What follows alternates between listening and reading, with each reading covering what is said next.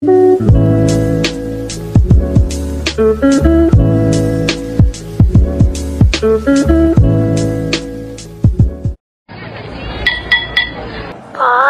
polling. Polling, polling. Selamat datang di polling. Halo guys, kembali lagi nih di polling episode 7. Kali ini, polling kali ini bersama aku, Sansan, dan Ivori. Nah, kali ini bersama tamu kita nih dari Binus Kemanggisan. Mungkin boleh nih perkenalan dulu buat tamu kita hari ini. Dipersilakan buat Stephanie. Halo semuanya. Perkenalkan nih, nama aku Stefani Jessica, atau bisa dipanggil Stefani aja. Nah, aku ini merupakan perwakilan dari KMB Binus University nih. Wih, keren banget. Oke, mungkin Ivori boleh perkenalan diri dulu, mungkin karena ini polling pertama kita. Oke, kalau aku aku Ivori dari FEB 2021 dan pastinya aku KMB UI sama samaan sama Sansan. Ya, jelas sekali ya. Oke, selanjutnya kita bakal ngebahas apa nih, Far? Kita bakal ngebahas dilema mahasiswa baru nih, yaitu salah jurusan. Nah, ini ada pilihannya gitu, jadi kayak lebih baik tetap dilanjutin atau pindah jurusan. Dan ini biasanya terjadi di fase kehidupan mahasiswa baru gitu, apalagi kayak kita gitu kan, kayak bisa ngalamin kayak gitu juga. Iya, bener sih. Apalagi kita bertiga sekarang satu angkatan uh, 2021 kan ya. Pastinya kita udah pernah ngelewatin masa-masa kayak gitu ya nggak sih, For Stefani? Bener banget Iya, nih, bener banget tuh. Oke, jadi di sini kita bakal sharing nih, kira-kira gimana apakah kita pernah merasakan kesusahan buat survive dan lain-lainnya. Oke, mungkin kita bisa mulai dari ini ya. Eh, sekarang buat Stefani itu kuliahnya di jurusan apa? Terus masuknya lewat jalur apa nih, Binus? Nah, kalau sekarang nih aku lagi kuliah di jurusan DKV New Media atau Desain Komunikasi Visual. Nah, aku tuh masuknya lewat jalur tes biasa sih. Cuman karena aku jurusan desain, jadi aku juga ada tes gambarnya lagi. Kalau kalian dari jurusan mana aja nih? Oh, I see. Kalau aku sendiri dari eh, FEB UI, ilmu ekonomi. Terus kalau Ivo ini kan dia FEB juga, satu fakultas sama aku, tapi dia beda jurusan. Dianya akuntansi, ya kan, Pak? Iya, aku akuntansi. Jadinya, tapi masih satu fakultas. Ya, benar. benar. Terus untuk Stefani sendiri, hmm, kira-kira masuk BINUS itu atau masuk jurusan yang sekarang itu eh, pilihan sendiri atau orang tua nih yang minta? Kira-kira. Hmm, kalau aku sendiri eh, sebenarnya milih sendiri sih karena dari dulu tuh emang suka banget sama kayak gambar-gambar ataupun desain. Dan kebetulan orang tua aku tuh juga support dari kecil. Jadi eh, kalau misalnya aku ikut lomba itu ditemenin sama orang tua, terus dikasih fasilitas juga supaya aku bisa kembangin passion aku. Jadi ketika kemarin milih jurusan itu, aku juga ini dapat dukungan dari orang tua. Jadi kan sama-sama enak ya. Akunya suka di jurusannya dan juga orang tua aku tuh dukung aku gitu. Ya, bener sih. Asik sih kayak, oh aku pengen banget jurusan ini. Terus orang tua kayak, oke boleh, silakan nak masuk gitu. Ya nggak sih? Iya bener banget Bener. itu. Jadinya sesuai sama ini juga ya, eh, passion gitu, sama keinginan orang tua juga. Ya bener. Jadi kayak udah matching lah ini gitu kan. Nah, Iya. Terus eh, apa ya? Karena kan Stefani nih tadi bilangnya permintaan apa? Diri sendiri yang mau gitu kan. Orang tua juga support. Nah, karena ini eh, keinginan sendiri, Stefani pernah nggak sih ngerasa kayak terbebani terus kayak jadinya susah buat survive di jurusan yang sekarang gitu. Walaupun emang passion gitu ya dari awal kan. Iya nih, pasti ada keluh kesahnya gitu kan, kayak di jurusan ini ternyata nggak sesuai gitu sama ekspektasi gitu, mungkin ada kayak gituan gitu. Bisa diceritain juga. Iya bener banget tuh. Kayaknya nggak cuma di jurusan aku doang nggak sih? Kayak hampir semua jurusan pasti ada masalahnya masing-masing ya. Iya bener. Iya bener, ada susahnya masing-masing. Iya. Mm-mm. Kalau aku sendiri kan di desain ya, masih itu berhubungan banget sama kita tuh nyari inspirasi kan, cari ide-ide gimana sih caranya bikin desain yang menarik orang dan mind blowing gitu. Nah, kalau aku kan di DKV itu setiap kali desain harus bikin alternatif desain tuh tiga minimal. Dan rata-rata tuh dosen pengen kita bikin desain tuh yang berbeda-beda. Nah, otomatis susah dong ya cari idenya. Kayak satu karya aja kan mesti mikirin lama banget gitu kan, mau bikinnya kayak gimana, konsepnya, warnanya kayak gimana, apalagi tiga. Dan juga sih tiga. kita kan uh, uh, ini kan uh, ada namanya tuh asistensi di mana dosen tuh bakal kasih masukan-masukan nih misal desain kita kurang gimana dan juga mungkin ada beberapa desain yang dipilih tapi nggak jarang juga loh kalau misal desain tuh ada yang nggak dipilih sama dosennya mungkin dibilangin kayak e, maaf nih punya kamu desainnya belum ada yang bisa dipilih karena nggak sesuai sama konsep atau mungkin ada masalah lainnya nah di situ kan pasti kan sedih dong ya kayak kita udah capek-capek bikin desainnya banyak kok nggak ada yang keterima sama sekali nih sama dosennya terus Hmm. uh, uh, ada juga nih dosen yang kasih komentar tuh kadang uh, agak menyakitkan juga gitu aku Penyakit pernah nggak sih salah satu contohnya gimana tuh Stefani? Iya pernah tuh. Jadi waktu pernah kan uh, lewat Zoom meeting gitu. Nah di kelas itu kita tuh dosennya tuh ngebahas tugas kita yang sebelumnya. Nah tugas itu kan bikin cover majalah. Jadi kita kan foto, foto biasa, pakai foto kita sebagai modelnya buat ditaruh di majalah. Nah abis itu kita pakai aplikasi Photoshop tuh buat ngedit mukanya entah itu ditambahin make up atau mungkin mukanya ditirusin gitu. Terus nah dosen itu tuh nampilin yang tugas aku kan.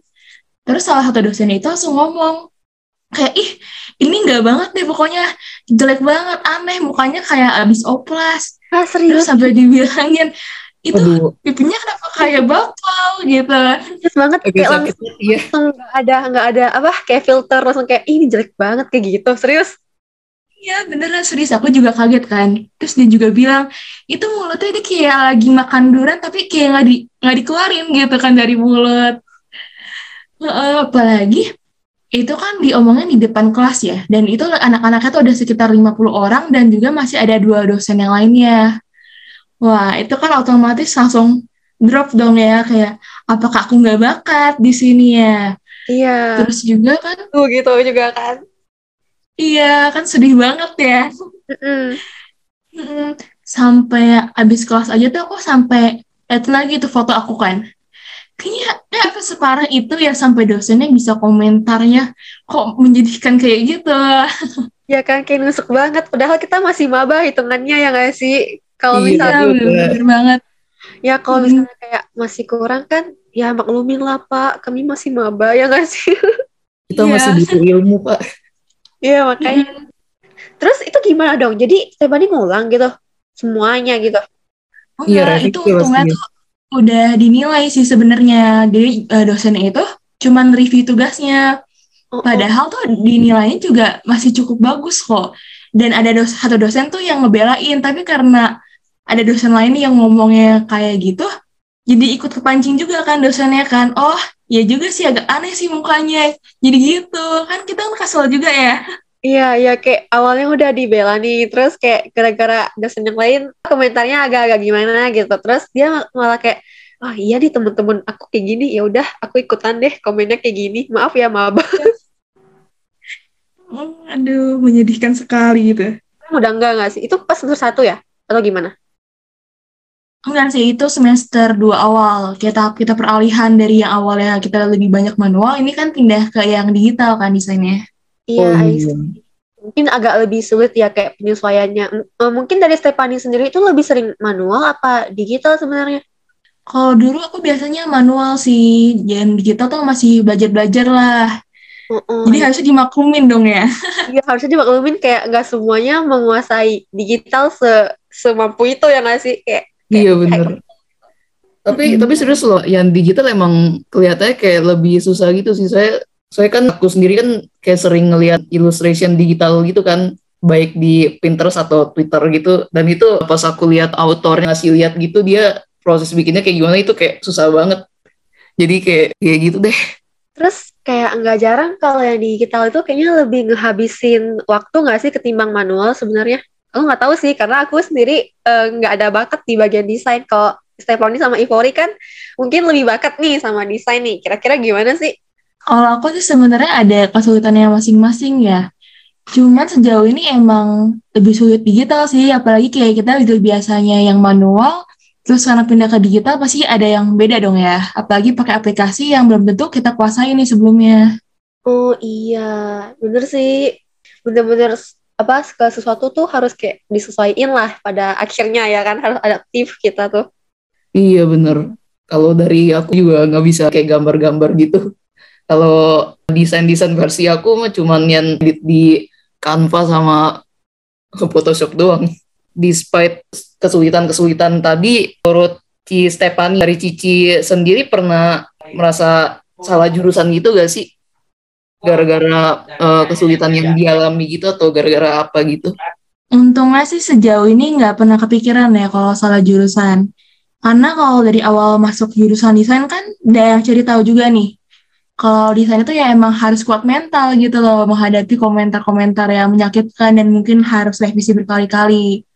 Apalagi kalau desain itu kan sebenarnya tergantung selera ya. Misalnya menurut aku bagus, tapi menurut yang lain kan enggak gitu. Ya belum tentu gitu dan, ya. Uh, iya bener banget itu.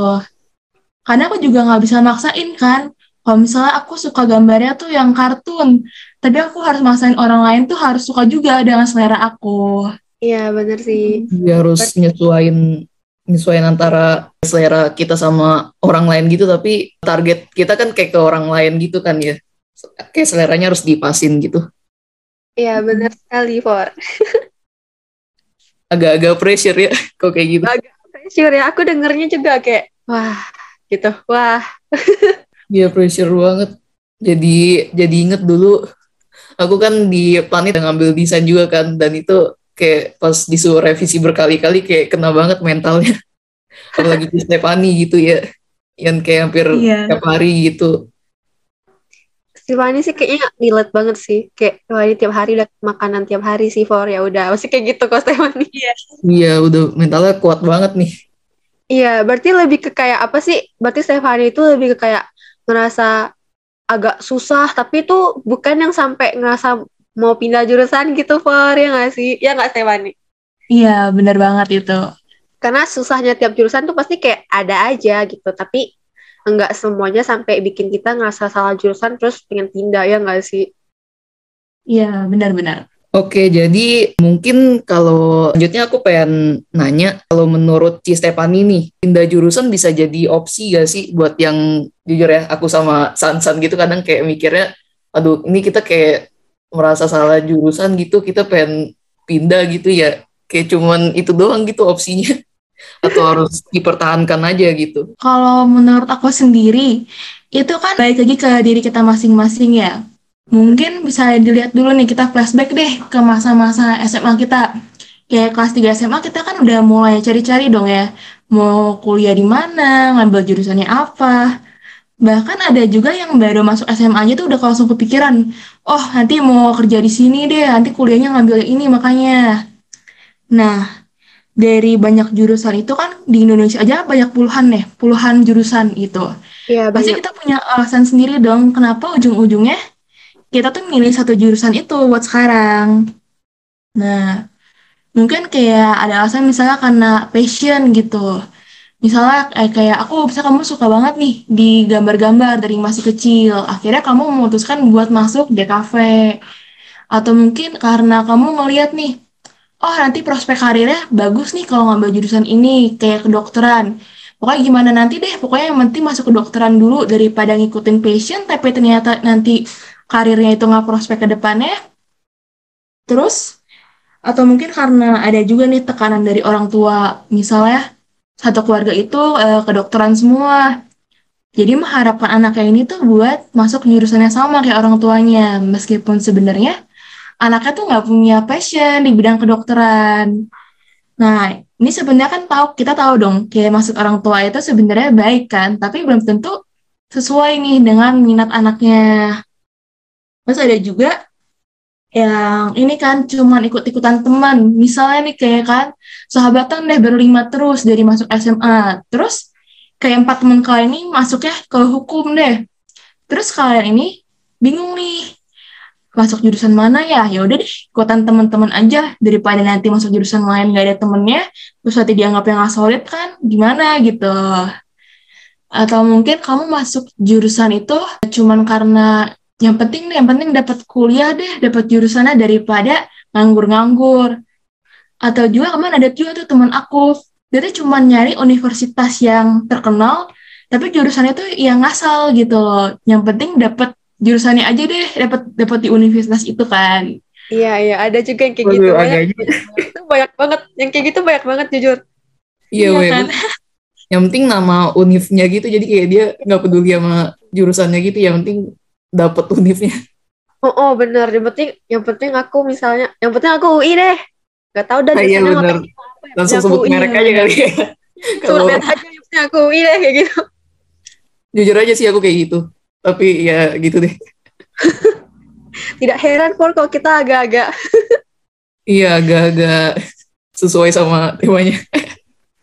Tapi eh, dari sekian yang disebutin Stephanie kayak misalnya nih kita kan pasti pas SMA tuh udah searching nih jurusan ini tuh kayak gimana gimana prospek kerjanya bla bla bla mata kuliahnya apa pun itu kan.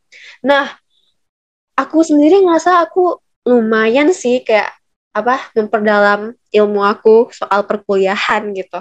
Kayak oh udah tahu nih passion aku di ekonomi gitu kan. SMA aku IPS jadi kayak aku suka banget sama ekonomi gitu. Suka banget sama ekonomi gitu kan. Terus Iya. karena kita masih SMA pada saat itu kita tuh belum masuk ke perkuliahan secara real gitu kan secara nyata. Kita tuh belum mencapai itu gitu kan. Kita cuma bisa ngebayangin oh kuliah tuh mungkin bakal 11-12 sih sama perkuliahan eh, apa eh, sama SMA gitu terus Tapi kayak mikirnya jadinya- kayak bakal lebih santai gitu gak sih?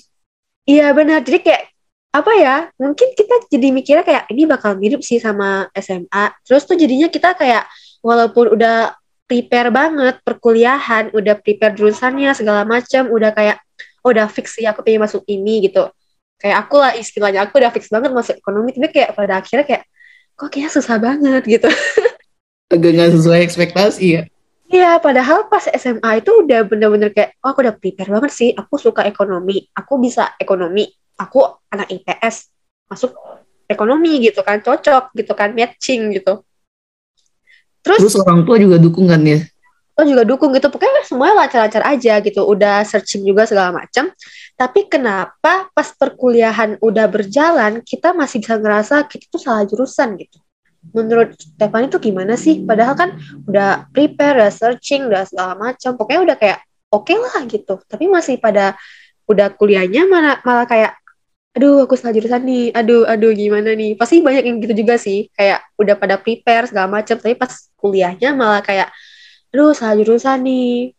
Padahal yang tadi Stefani apa eh, jelasin udah prepare segala macam pasti bisa membuat kita lebih ngeh ke depannya bakal kan gitu.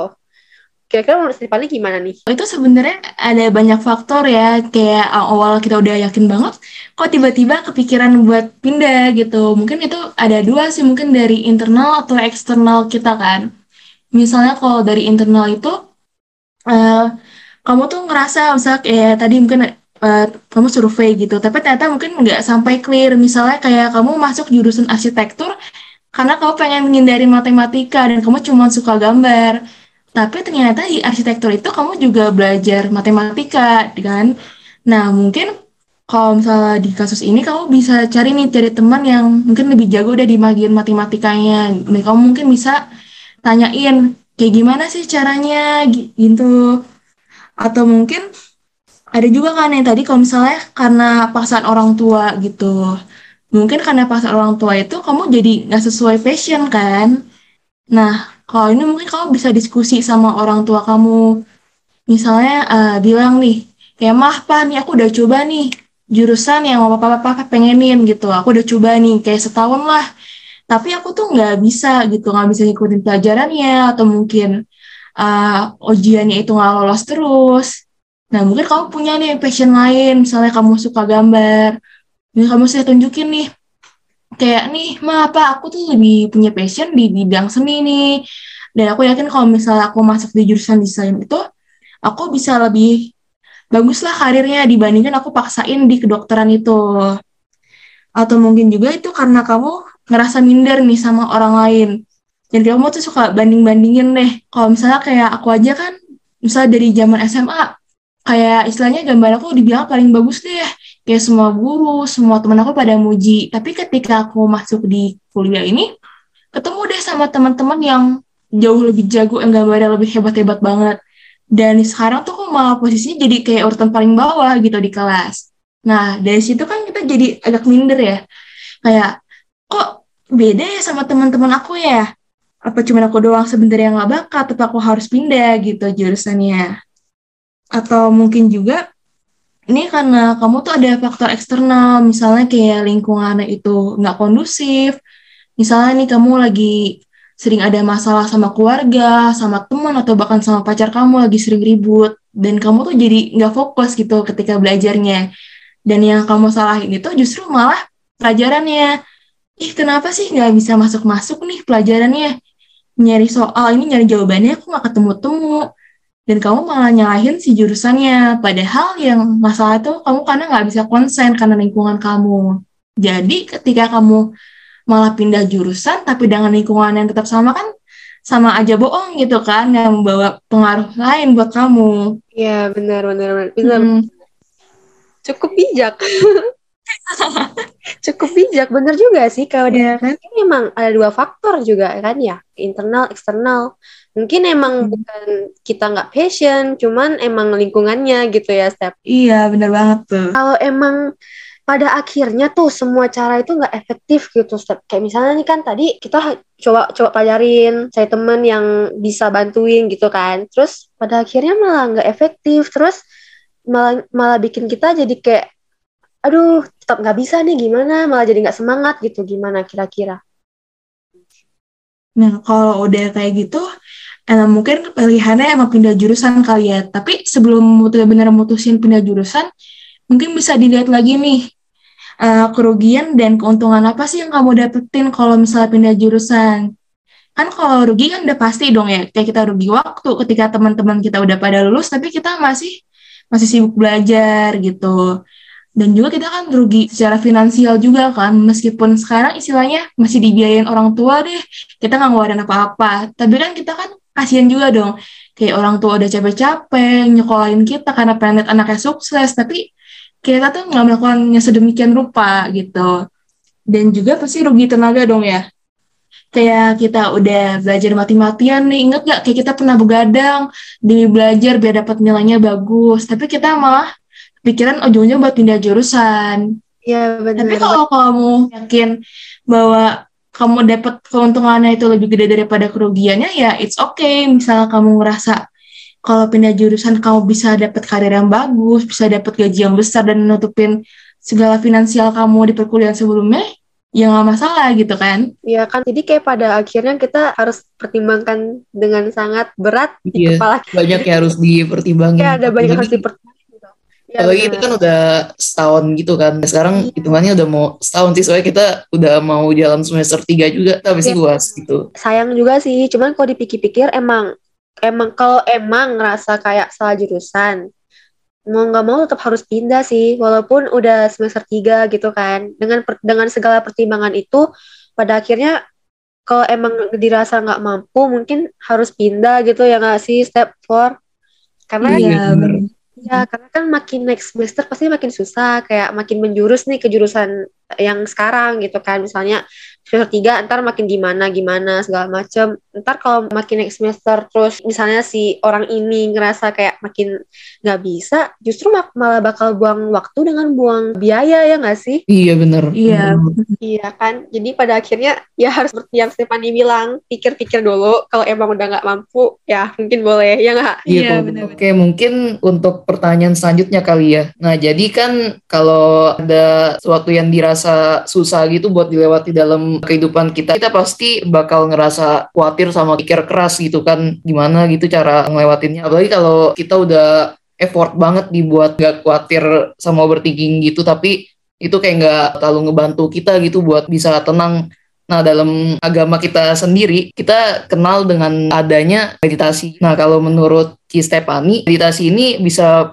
bantu kita buat dapat ketenangan gitu gak? Betul banget sih itu. Kalau meditasi kan bakal membuat kita lebih rileks ya, lebih tenang. Ya kita kan tarik napas, buang napas gitu. Kayak pikiran kita akhirnya lebih jernih kan. Jadi kita tuh bisa mikir segala permasalahan tuh lebih kepala dingin lah istilahnya. Jadi nggak berdasarkan emosi kita sesaat dan kita malah buat kesalahan gitu. Nah selain meditasi tuh bisa juga nih cari yang lain. Misalnya kayak kamu ngelakuin hobi kamu, misalnya suka banget nih dengerin musik atau baca buku. Nah mungkin dengan cara itu kamu bisa lebih rileks dong. Mungkin jadi lebih tenang deh buat ngadepin masalah kamu ke depannya. Atau mungkin ada juga kan beberapa tipe orang yang suka curhat gitu sama teman-temannya. Mungkin dengan curhat, dengan dia merasa ada yang dengerin curhatan dia, dia lebih tenang nih. Atau mungkin temennya bisa ngasih solusi. Jadi dia bisa lebih tenang deh. Oh, nanti kalau misalnya ngadepin masalah ini, nanti ada temen aku yang bantuin, bantuin dukung dari belakang gitu. Oh, oh, bener sih. Pada akhirnya kita butuh kegiatan lain selain meditasi gitu. Meditasi emang utama sih. Kita bisa mendapatkan ketenangan dari meditasi. Tapi kan ada cara lain gitu kan. Mungkin Iya. ya seperti yang Stephanie sebutin tadi, curhat sama teman segala macam. Bener sih. Ada cara lain yang kayaknya lebih preferable buat kita juga kali ya. Ya bener For. Mungkin habis meditasi kita pengen nih curhat sama teman. Setelah curhat sama Buddha, kita curhat sama teman gitu. Iya. Curhatnya dua kali ya, Boleh Bu. banget gitu. Ya dua kali curhatnya biar lebih mantep gitu. Dapat hasil Ya. hasil pemikiran yang lebih baik gitu. Wah, bener Iya. banget tuh. Oke, mungkin setelah ini ada nggak sih dari Stefani gitu pesan penyemangat nih buat mahasiswa seperti kita yang sedang merasa susah buat survive di jurusan yang sekarang, terus kayak ngerasa salah jurusan nih, aduh nggak semangat nih, kayak gitu. Kira-kira apa nih pesan penyemangat dari Stefani untuk mereka gitu? Nah, buat mahasiswa yang ngerasa nih susah banget buat survive karena salah jurusan, boleh diingat-ingat lagi nih semua perjuangan yang telah kamu laluin buat sampai di titik ini. Nah, kamu itu kan salah satu orang yang beruntung nih, yang berhasil masuk di jurusannya sekarang. Di saat orang-orang lain tuh banyak yang ngincer loh posisi kalian sekarang ini. Jadi sebisa mungkin pertahanin deh goals kamu, tujuan kamu di jurusan ini. Nah, kalau misalnya kamu menghadapi berbagai masalah, kamu lagi suka ada konflik segala macem, jangan malah kamu ganti tujuan kamu, tapi malah gantilah strategi kamu supaya tetap bisa mencapai tujuan itu. Oke, bijak banget, aku suka, mantap Stefani. Iya nih, mantap banget nih, Stefani. Ya bener, harus didengerin sih kata-kata Stefani yang ini tuh bagus banget. Enggak sih, semua juga bagus sih. Aku seneng banget. Iya, bagus Stefani. banget. Semuanya kayak Semuanya sangat bijak, memotivasi, memotivasi gitu. semua sangat memotivasi saya dan Ivory. Iya, buat kita kita nih yang lagi galau banget nih. Iya, galau banget. Harus semangat. Oke, mungkin pertanyaan tadi sekaligus mengakhiri perjumpaan kita kali ya di polling kali ini. Iya, bener banget. Makasih nih buat Stefani, buat di Valencia juga di polling episode 7 hari ini. Terus semoga kita bisa berjumpa di lain kesempatan dan semoga bisa ketemu langsung. Lebih enak daripada di Zoom. Boleh banget deh loh. Thank you juga buat kesempatannya buat Sansan dan juga Ivory ini.